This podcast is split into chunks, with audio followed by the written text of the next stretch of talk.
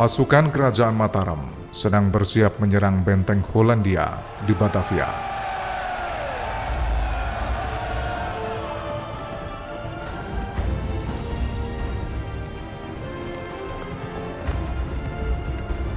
Pasukan berangkat dengan menggunakan 50 kapal pada 27 Agustus 1628 dipimpin Bupati Kendal, Tumenggung, Baurekso.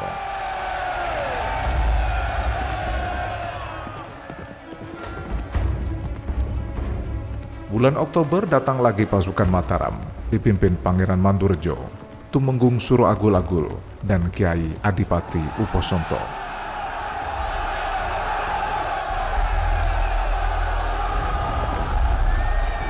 Total pasukan Mataram yang siap menyerang Batavia saat itu mencapai 10.000 prajurit.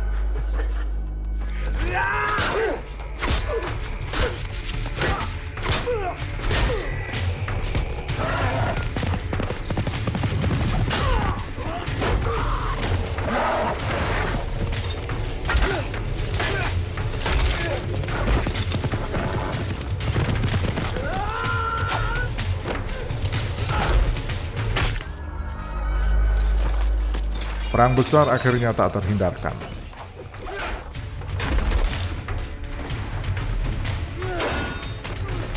Pasukan Mataram saat itu menggunakan taktik perang yang tinggi, antara lain dengan membendung Sungai Ciliwung.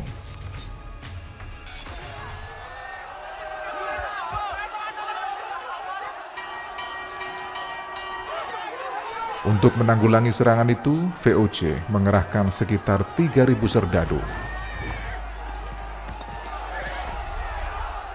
Dalam pertempuran yang berlangsung siang dan malam itu, pasukan Belanda dengan bersenjatakan senapan dan meriam berhasil menghalau pasukan Mataram. Bahkan Tumenggung Baurekso gugur bersama putranya.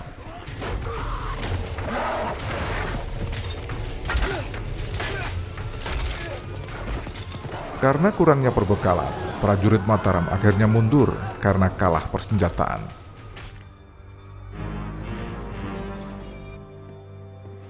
Meski gagal, hal itu tak membuat patah semangat raja dan pasukan Mataram.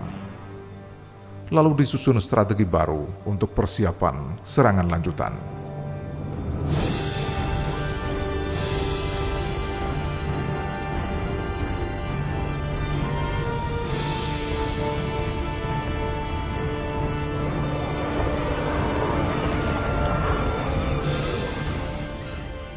Setahun berikutnya, serangan kedua dilancarkan lewat darat. Dalam penyerbuan itu, prajurit Mataram mempersiapkan perbekalan jauh lebih baik. Pasukan-pasukan berkuda dilengkapi dengan gajah, mengangkut amunisi dan meriam. Gudang-gudang makanan juga didirikan di Tegal dan Cirebon. Pasukan Mataram akhirnya juga sudah dilengkapi dengan senjata api dan meriam.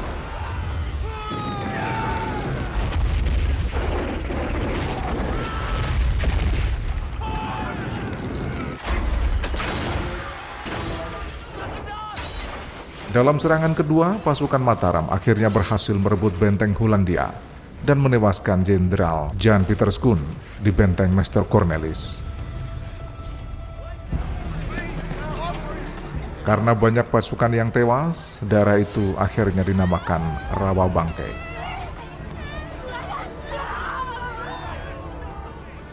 Meski unggul dalam pertempuran, pasukan Mataram akhirnya gagal mempertahankan benteng karena bahaya kelaparan. Gudang-gudang perbekalan Mataram di Cirebon diketahui oleh mata-mata musuh lalu dibakar, sehingga menggagalkan rencana yang telah disusun.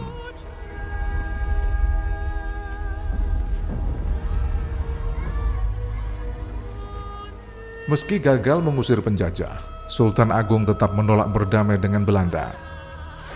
Ia lalu menutup kota-kota pelabuhan di sepanjang pantai utara Jawa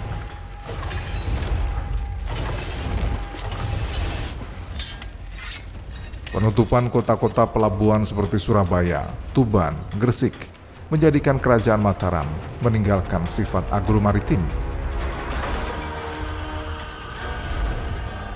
Imbasnya, Mataram menjadi kerajaan pedalaman yang hidup dari pertanian.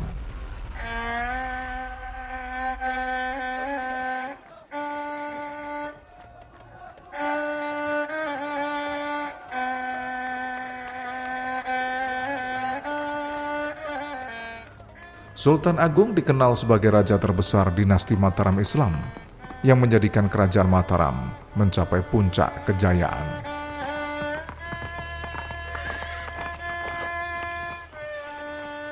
Pada masa pemerintahannya, Belanda melalui VOC sudah masuk ke tanah Jawa dan berhasil menguasai Jayakarta, lalu mengganti namanya dengan Batavia.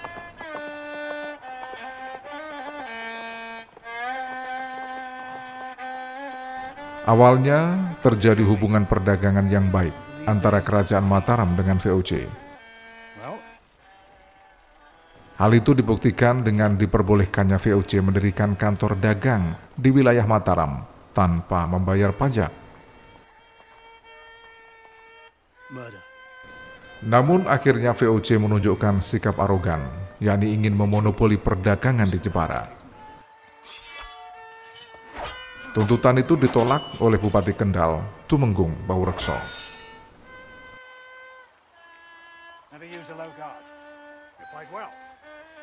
Namun penolakan itu tak menyurutkan keinginan VOC untuk memonopoli perdagangan. Berbagai cara licik dilakukan untuk mendapatkan keuntungan yang sangat besar. Hal itu lalu membangkitkan kemarahan rakyat Mataram.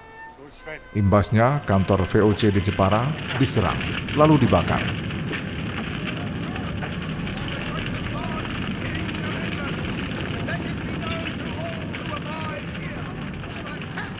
Gubernur VOC Zanvi Sun Kun membalasnya dengan memerintahkan pasukannya untuk menembaki wilayah Jepara. Mataram lalu membalas dengan menyerang Batavia.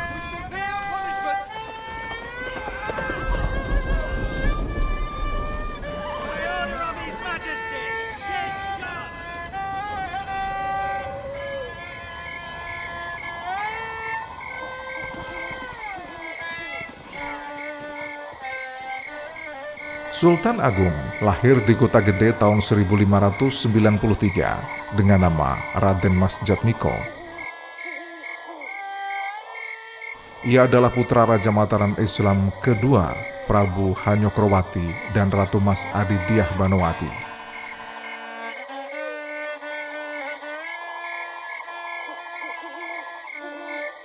Umur 20 tahun, Sultan Agung diangkat menjadi Raja Mataram, menggantikan ayahnya, ia lalu mendapat gelar Panembahan Hanyokrokusumo.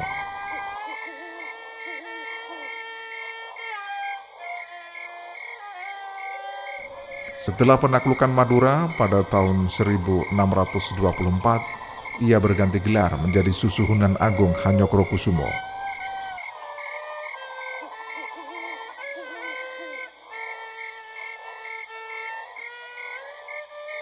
Pada biografi Sultan Agung disebutkan tahun 1640 gelarnya diganti menjadi Sultan Agung Senopati Engalogong Abdurrahman. Setahun kemudian ia mendapat gelar dari pemimpin di Mekah dengan nama Sultan Abdullah Muhammad Maulana Mataram.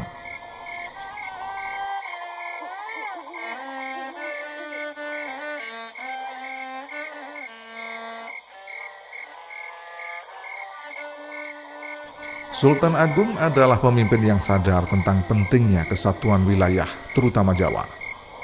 Karena itu, selama ia memimpin, banyak terjadi proses penaklukan di berbagai wilayah.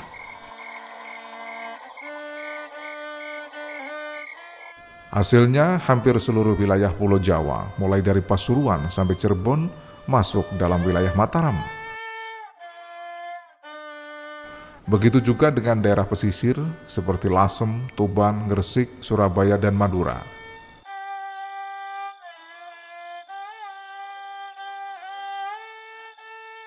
Pada masa pemerintahan Sultan Agung, Kerajaan Mataram juga menjalin kerjasama dan hubungan diplomatik dengan kerajaan lain. Misalnya Kerajaan Makassar, yang merupakan kerajaan terkuat di Sulawesi.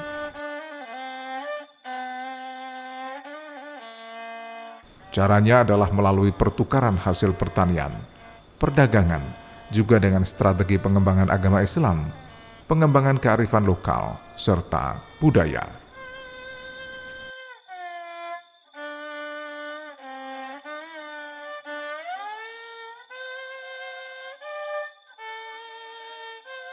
Salah satu karya Sultan Agung yang masih dipakai saat ini adalah kalender Jawa Islam yang merupakan perpaduan kalender Hijriah dengan kalender Saka. Hasil karya itu sampai saat ini masih banyak digunakan penduduk pedalaman Pulau Jawa dan Sumatera.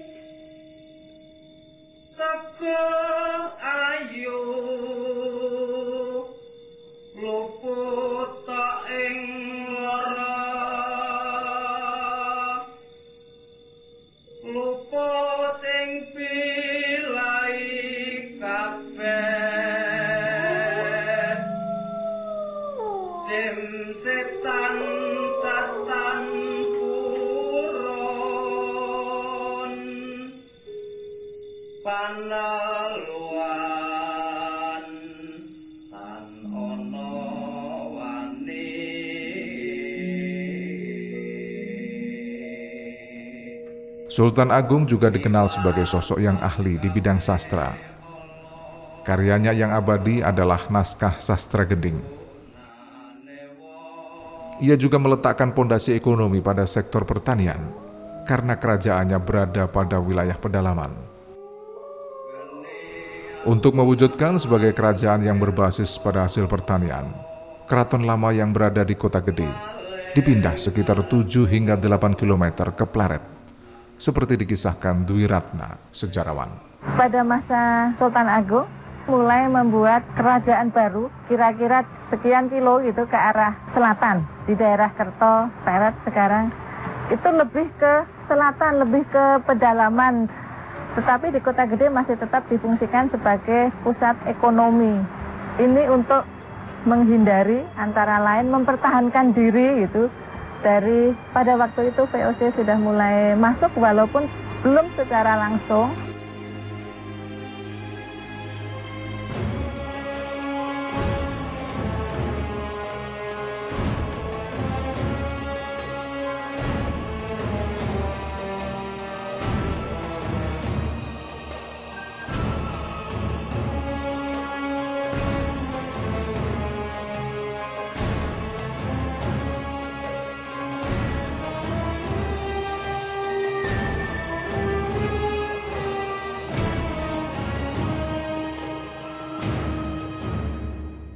Biografi Sultan Agung mengisahkan sosoknya sangat egaliter. Untuk menghilangkan kesenjangan antara para bangsawan dan pejabat kerajaan misalnya, ia menetapkan penggunaan bahasa bagungan dalam keseharian. Perubahan struktur bahasa Jawa itu bermaksud menciptakan keguyupan, serta menghilangkan ewuh pakewuh yang berlebihan dalam mengutarakan pendapat dari para pejabat di tingkat bawah ke atasnya. Selain itu, juga untuk menyampaikan gagasan dan ide rakyat kepada para pembesar, pejabat, para bangsawan, termasuk kepada raja.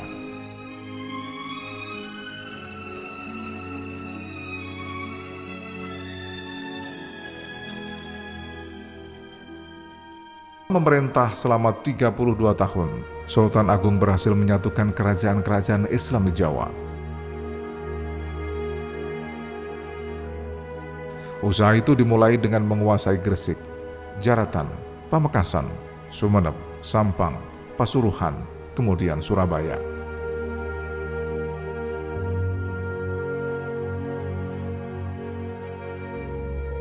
Kerajaan Mataram juga berandil besar dalam penyebaran Islam di Nusantara. Di bawah pemerintahan Sultan Agung, Islam merupakan agama resmi kerajaan.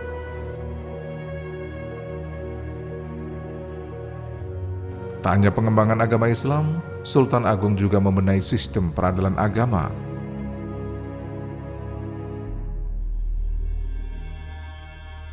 Para pakar dan ahli hukum sejarah sepakat, sistem peradilan agama di Indonesia sudah dikenal sejak Islam masuk ke Nusantara pada abad ke-7 Masehi. Pada masa itu, hukum Islam mulai berkembang di wilayah Nusantara bersamaan dengan hukum adat. Lalu oleh Sultan Agung mulai diadakan perubahan sistem peradilan yakni memasukkan unsur hukum dan ajaran agama Islam dengan melibatkan para ulama dan tokoh agama.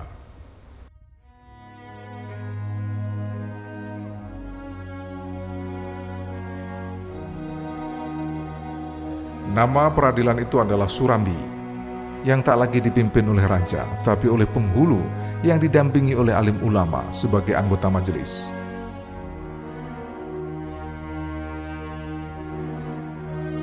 Pengadilan itu juga tidak lagi mengambil tempat di Sitinggil, tapi di Serambi Masjid Agung. Perkara-perkara kejahatan yang menjadi urusan pengadilan Surambi dinamakan kisas. Pengadilan Surambi mempunyai wewenang untuk melaksanakan tugas sebagai lembaga pengadilan yang memeriksa dan memutuskan perkara yang berkaitan dengan masalah perkawinan, perceraian dan segala akibatnya, serta masalah warisan.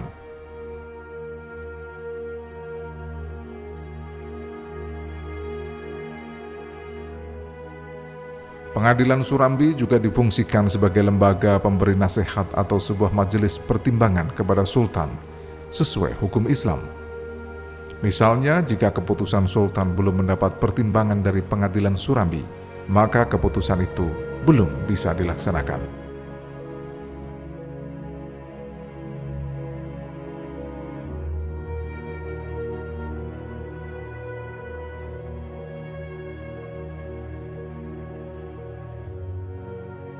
Pada masa pemerintahan Sultan Agung, banyak unsur budaya lama yang kemudian disesuaikan dengan agama Islam.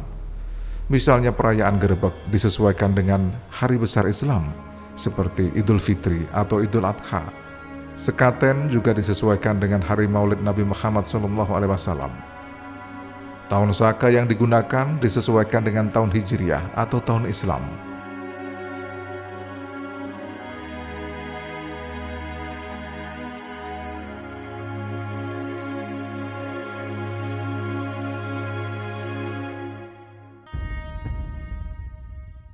Tahun 1645, Sultan Agung membangun Astana Imogiri yang nantinya akan digunakan sebagai pusat pemakaman keluarga raja-raja Kesultanan Mataram. Dan ternyata, langkah itu dimulai dari dirinya sendiri.